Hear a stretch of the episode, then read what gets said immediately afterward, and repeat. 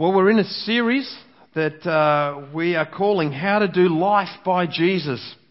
If you've got your Bibles there, I encourage you to open them up to Matthew chapter six.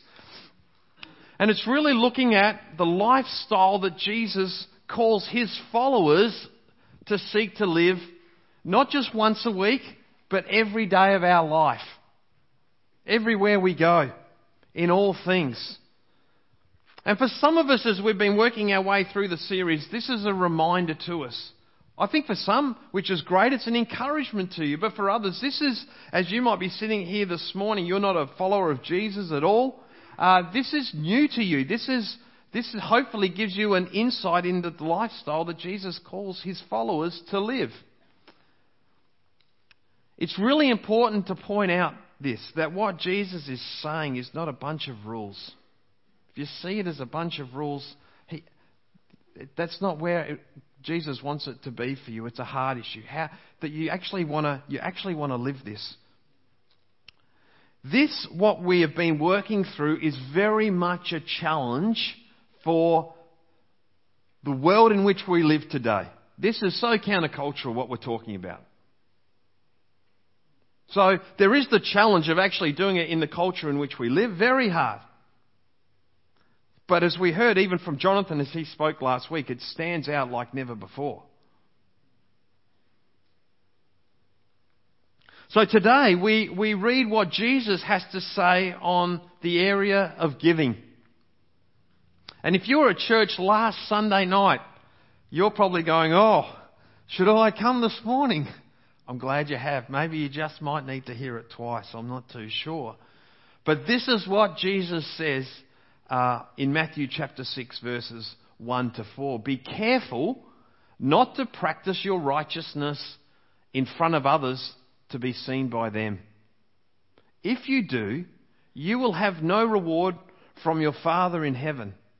So when you give to the needy, do not announce it with trumpets, as the hypocrites do in the synagogues and on the streets, to be honoured by others. Truly, I tell you, they have re- received their reward in full. But when you give to the needy, do not let your left hand know what your right hand is doing, so that your giving may be done in secret. Then your Father, who sees what is done in secret, will reward you.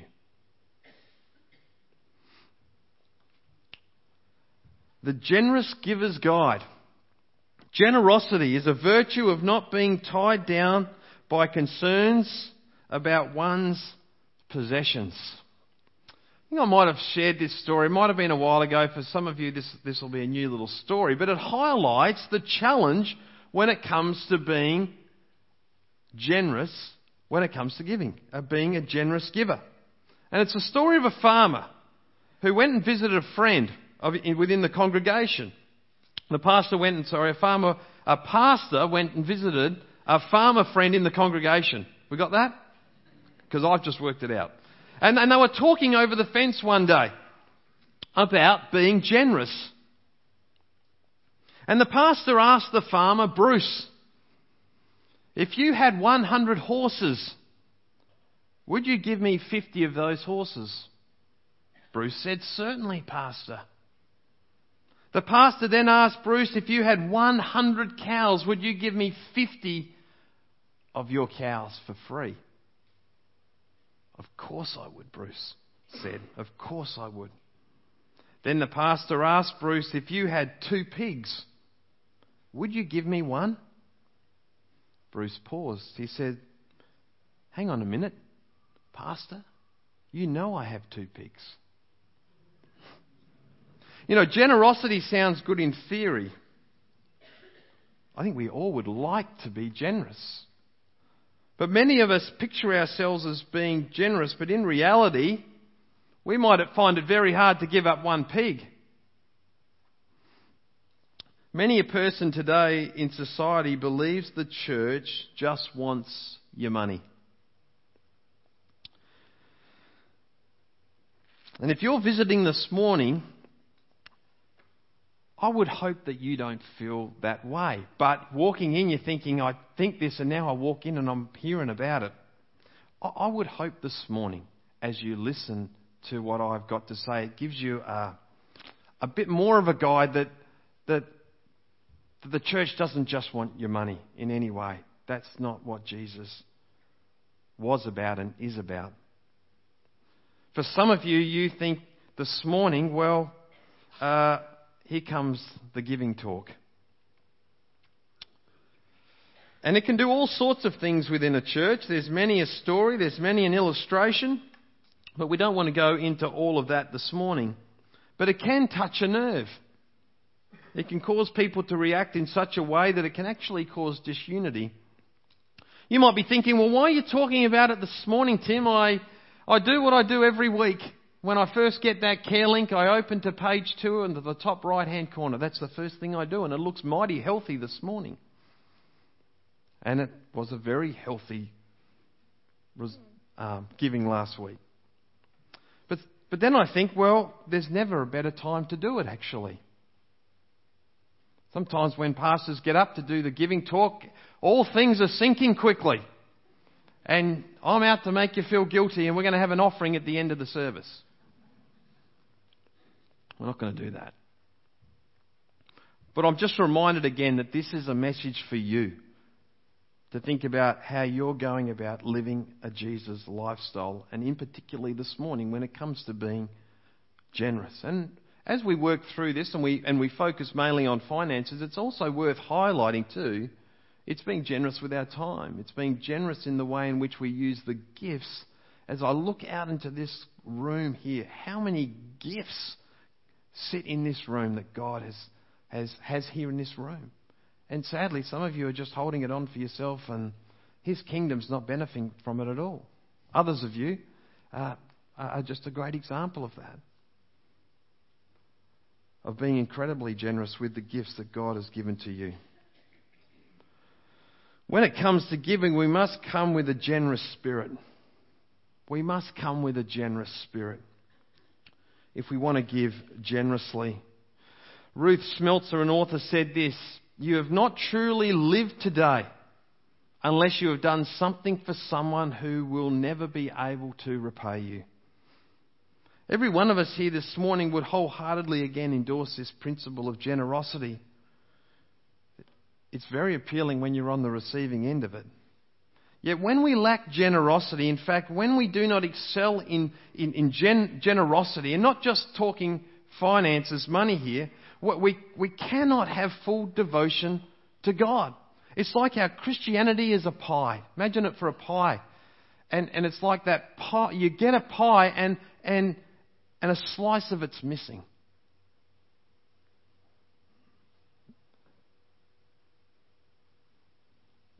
Devotion to God is, in a sense, we're all in, in everything. We can't just say, well, I'm going to take that bit of the pie out. No, it's all in. In this section of the Sermon on the Mount here in Matthew six, Jesus examines the part of our Christian life that's not seen by many others. It's the part of our Christian life that no one else can see. It's, in a sense, it's the secret life with God. It's worth noting as we've made our way through this series this, over the last a number of months here, is that the first sixteen verses Jesus speaks about what uh, what sort of people we should be as Christians. And then in the next verses from seventeen to forty-eight, He speaks about how we should live that out, that Christian faith out in the world. And then in these verses, verses one to eighteen in chapter six, He speaks about our, about our intimate relationship with our Father in heaven. And it's one of the more challenging sections of the entire Bible, because Jesus looks at the things like giving, praying, and fasting. And what He does, as we've seen already, He contrasts how followers of Jesus should uh, seek to want to live the lifestyle that Jesus wants to live, and he and he lines that up with the Pharisees. He lines it up with the hypocrites. He says, "This is how I want you to live. This is how I don't want you to live." Follow these teachings. Follow my words on this. Not the example of the hypocrites. Not the example of the Pharisees. And folks, they're still the hypocrites and they're still the Pharisees of our day, still in the church today. He says, no, go back to these teachings. Go back to my word. This is how the Jesus lifestyle should be and lived out. A number of months ago now, we went through the Lord's Prayer. So we're, we're going to focus on this area of giving this morning. Jesus begins by talking about giving. And he gives us a really good guide here for us. And we're going to go through a few of these. And I encourage you as we go through these to be able to go, well, hey, this is, I'm okay here. This is, this is a challenge for me. Where am I at with this as I line myself up with this? First thing is this, is to be converted. This is where it starts. Jesus introduced uh, the first example with the words here, so when you give, in verse two. Jesus assumed that his disciples would give. There's an assumption that that, that happens as Jesus' followers. As devout Jews, they, they would give in, in, in two ways, by tithe, a tenth of their income, and they would also give voluntary. And it would be no surprise that if a devout Jew was giving at least one-sixth of his income away. And the act of giving is part of what it means to be a Christian. It's one of the things that, that happens, should happen when we come into a relationship with Jesus. That we would want to give our time. We would want to give as we acknowledge the gifts that he's given to us. We would want to use them. That is just, that should happen. With the finances that he's given to us, we would want to give that away generously. You know, Martin Luther, the theologian and reformer, said there are three conversions that take place. He says the conversion of the mind, the conversion of the heart, and the conversion of the wallet. To be generous doesn't mean you have to be rich, own lots of stuff. It's being generous with what you have. And to, to be converted requires a change of heart and a change of attitude. That's, that's the starting point. Before we come into a relationship with Jesus, we tend to think that our money is our own and that we have the right to do with it what we like. When, when we're converted, we realise that everything we have does belong to God and that it is he who's sharing it with us and giving us the responsibility of it. Sometimes people will say, well, I work really hard for my money that I've got. That's absolutely true. I'm not doubting that. God's probably given you those gifts too that allow you to, to earn that money as well. And the ability's there. When we come to Christ, we should realise that rather than being the owners of the money, we're the managers. We're the caretakers. We're the stewards of what God has given to us to, to manage it well. A few years ago, someone came to, to me and said, Tim, I'd love Sonia and you to be able to stay at our, our holiday house. And um, when they came to us and they said that to us, um, we, they said, you can use whatever is in the house. And uh, it, it was one of those sort of homes that was just beautiful. Just not saying ours isn't, but it had a beautiful view. It just, it was just magnificent. And we just had the greatest time there. And we used anything and everything we could find in that house. We just had the best time. But at no time did we think, well, this is ours. No. We just had the responsibility for it at that time.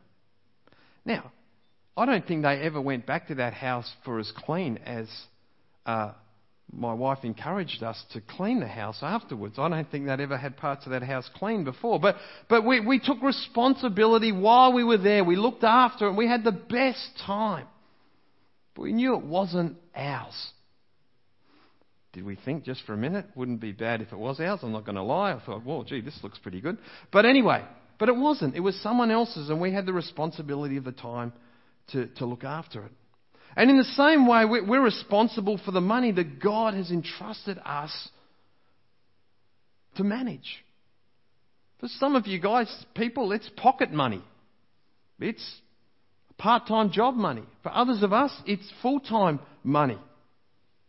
Significant amounts of money for some of you.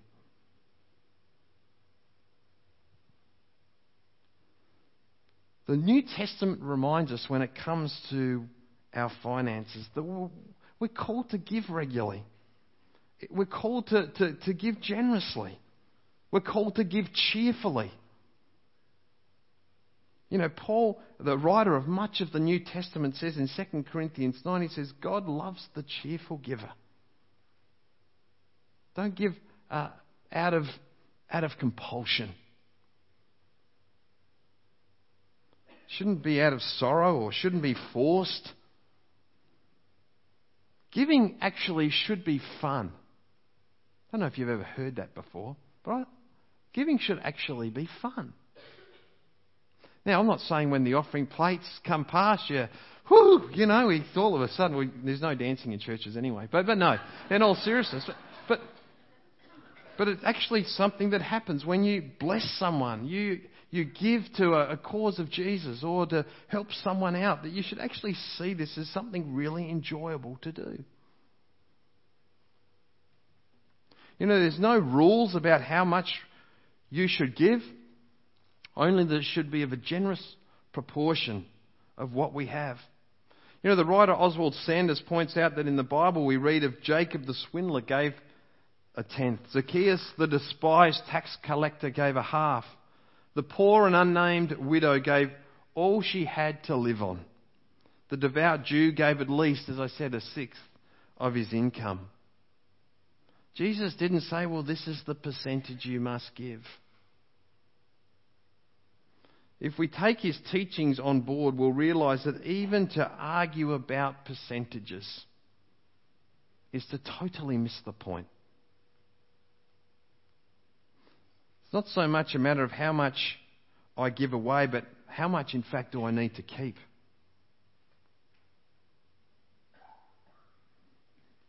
Second thing is this.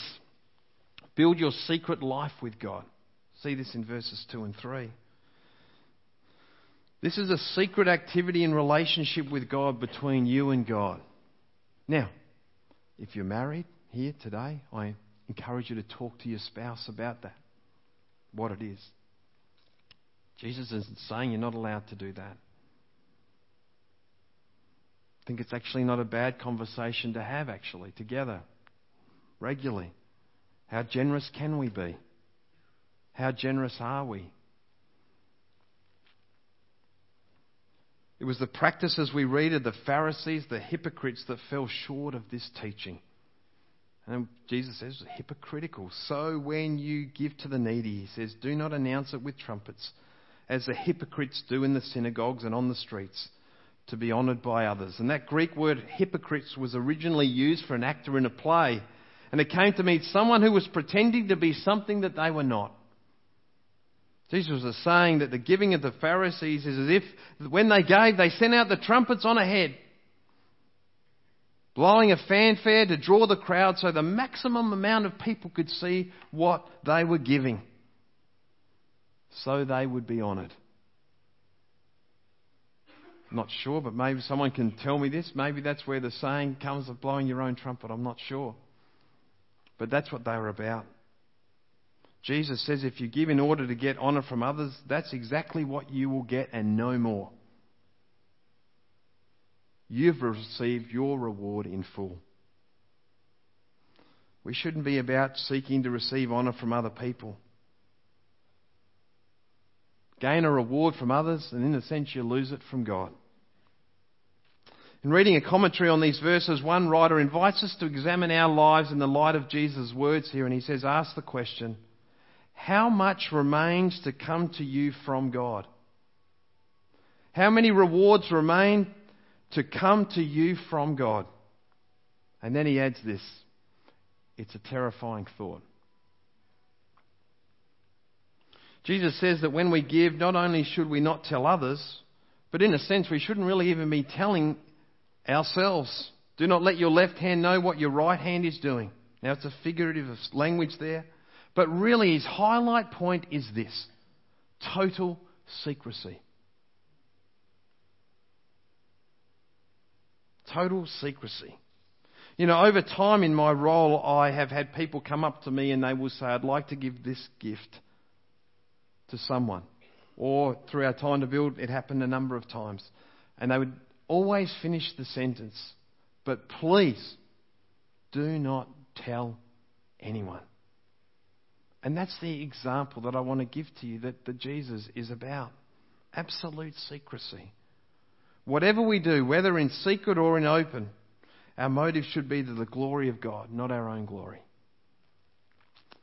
Third thing is this, become more like God. This goes without saying, that we should become more like our Father in heaven. What's God's attitude? Paul says this, thanks be to God for his indescribable gift. Second Corinthians nine fifteen. And the gift is the supreme gift that we, I would hope, all know, but it says to remind you, God so loved the world that he gave his one and only Son, that whoever believes in him shall not die but have eternal life. The motive for giving should be love.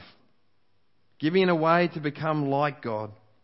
As we heard last week, and Luke spoke about this, but I want to highlight this. It's a path to holiness. Giving is a path to holiness. It's a holy act. Where, where, where good is done. And giving is actually a Jesus model to others. But more important, it is obedient to him. It takes us out of the constricting grip of materialism to have more and more. I can't give it away. I need to spend it on myself. It takes us away from that, which does destroy so many lives. Become more like God. The fourth thing is this. You you benefit from God's reward. What a great thought, isn't it? God's reward. I, I want to be rewarded by God. What a great reminder for us from Jesus that God will reward. Our giving should result out of an overflowing of love and kindness of heart, where it actually seems, for me, hopefully, that it's impossible not to give. That we are so full of thanks to God for what he has given that we cannot wait to give in response. I can't wait to give. I, I've got to be honest, I don't think like that all the time. But that's where we should be. There, there are people that sit out here today, and you need to be encouraged that, that you are like that. It's like an itch for you. You need someone to scratch it for you. You come to me and say, Tim, I just got to give something.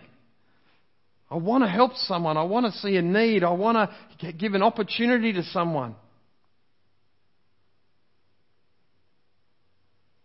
That says to me a lot about where you are with your relationship with God, and I say, well done.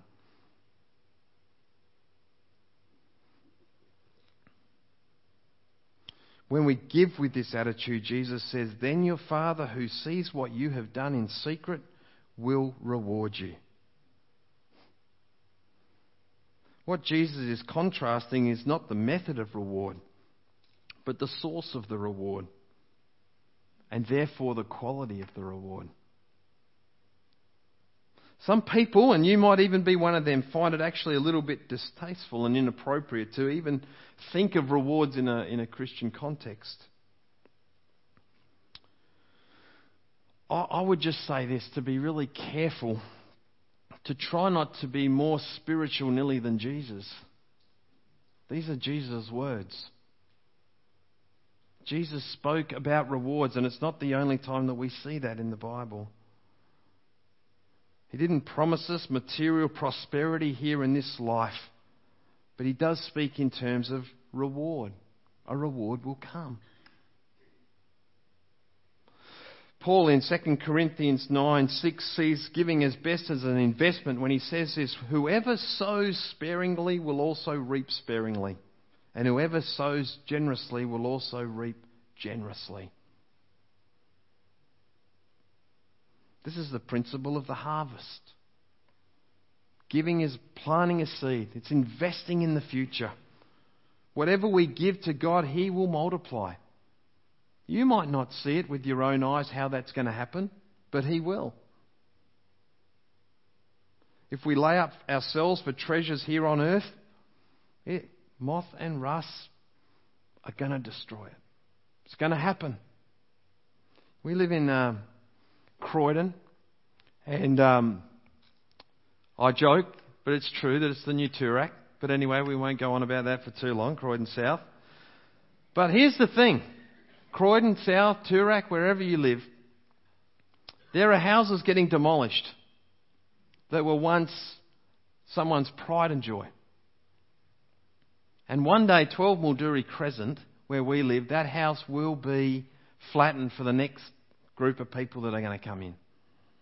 It's not going to last forever.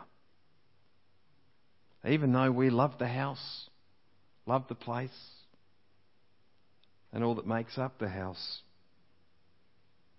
But it's of earth. Moth and rust destroy it, along with bulldozers. If we want treasure in heaven, we need to send it on in advance. What we hold on to, we lose, but what we give, we keep forever. The people that I know who are generous people seem to be so much more happier, more freer, have lighter in their souls. Their, their life's not perfect because they give. They've got the challenges as, as you do. But but what I notice is this, is that they have the ability to continue to give, to see beyond themselves, which continues to bring them joy.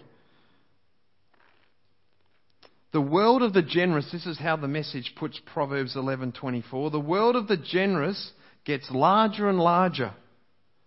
The world of the stingy gets smaller and smaller. You know, Mother Teresa was asked whether it is only the affluent who give. Her response was no. She said, even the poorest of the poor give. In a story told of her, she says, the other day a very poor beggar came up to me and said, everyone gives to you, Mother Teresa, and I also want to give to you. And he handed her what would be the equivalent for us would be about two dollar coin, a two dollar coin. She said, I thought to myself, what do I do? If I take it, he won't have anything to eat. But if I don't take it, I'd hurt him so much. So I took it. And he was so happy because he'd given to Mother Teresa of Calcutta to help the poor. Benefit from God's reward. Finally this, begin to see the world change around you. Begin to see the world change around you. I can use this person's name because he's come here before and spoken, but one of my close friends uh, in my time at Sindil was a guy by the name of John Gibbs. And uh, John's the guy who has said to me, and I think I shared this maybe once with you, he says, I want my last cheque to bounce. When I die, I want my last cheque to bounce. And uh, many years ago, John was at a smaller church and uh, they were asking for a youth leader. And uh, no one put their hand up, and in the end John said, well, I'll do it. I don't really like young people, but I'll do it, he said. Well, that's an encouragement if you're a parent and you knew that, didn't you? But anyway, he said, I'll do it. And uh, the second weekend, uh, one of the, he said, what, what do we want to do? What do we want to do? Because he had no idea. And... Um, because the first week was bowling or something. I thought that's what youth groups do, go bowling. But the second week he said, what do you want to do? And then one young guy piped up, he said, I want to sponsor a child. And he said, well, let's sponsor a church. Let's sponsor a church in Africa. And this little youth group, three or four I think it was, max. And uh, they began to sponsor a little church in Africa. And you know what? Years on, this little church in Africa now is a uh, is a Bible college, it's a hospital, it's a refuge for um, uh, women who are abused, it's a school, and it's a it's a place where the poor actually go here in in uh, in Africa. I don't tell that story very well. Uh, I wish John was here and he could tell it much better. But how amazing is that? Sometimes we think, well, I, I can't make a difference. What difference can I make? Well, when we're generous with our, our time, when we're generous with our gifts that God's given, when we're generous with the money, the good news is you can. You actually can. Jesus is going to use you. Absolutely. I remember taking a, a team, this is in my notes, I just thought of this. I remember taking a, a group of people to um, Northern Territory, to a place called Yundamu, back when I was a youth pastor at Sindil. And we took about fourteen or fifteen young people to um, to Yundamu, which is way up top. Some people only know Yundamu for a footballer that played for Melbourne. Can't even remember his name now, but anyway. And uh, anyway, it's, it was amazing, fourteen days there. And um, I remember coming back and uh, one guy came to me, uh, uh, one lady came to me and said, "This is where God's called me. I'm going back." And to this day, she's there now, still there. And this was about, what, seventeen years ago now. And another guy came back and he said, "I'm never going back there again. But what I will do is I'll send money." He still sponsors her and keeps her there working in that group of people, in that Aboriginal community. You know, it's, it's a matter of saying, you know what, God, I want to offer myself. I want to be generous with my time. I want to be generous with my gifts that you've given to me. And I want to be generous with my finances. For some of us, cobwebs come out when we open our wallet. You know, that, that, that's not what Jesus wants of us. He wants us to say, hey, I, I want to overflow with generosity of my time, my finances, my gifts. You know, you can make an impact for the kingdom of God with your generosity. The church, I believe, might be biased, but I believe the church is one of the best places, if not the best place, to be able to do that. To do something about global poverty. To do things about preventable diseases. To be the place that shares the good news of Jesus. A place that offers hopeless hope for the hopelessness.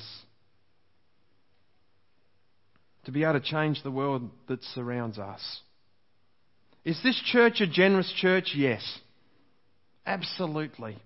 And I want to say well done.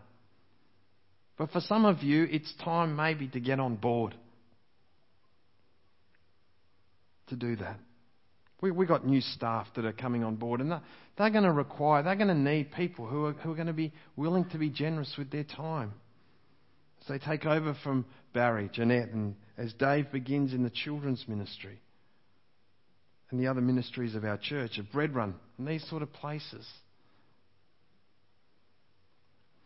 We should give generously to the local church, I believe, and to other Christian organisations. I think of Baptist World Aid. Set a goal of five thousand dollars for the year. We should achieve that. To help out a community in Nepal. You do that, it's going to change their lives and you're going to be rewarded for that. And the kingdom of God is going to benefit from that. You know, William Wilberforce was able to play his part in bringing an end to slavery because there was a group of bankers who got together to fund what he was trying to do. Generous people. And one of them was a guy by the name of Henry Thornton. And Henry Thornton gave seven-eighths of his wage. Some of us are called to be those type of people here in the twenty-first century. To give to the church so that it's able to carry out the God-given message to be the hope of the world. To share Jesus. To care for people. To encourage people to grow in their relationship with Jesus. Jesus was rich, yet for you and for me, he became poor so that we might become rich. We are now co-heirs with him. We will inherit one day. But in the meantime, he asks us to follow in his steps in giving generously. Let's pray together.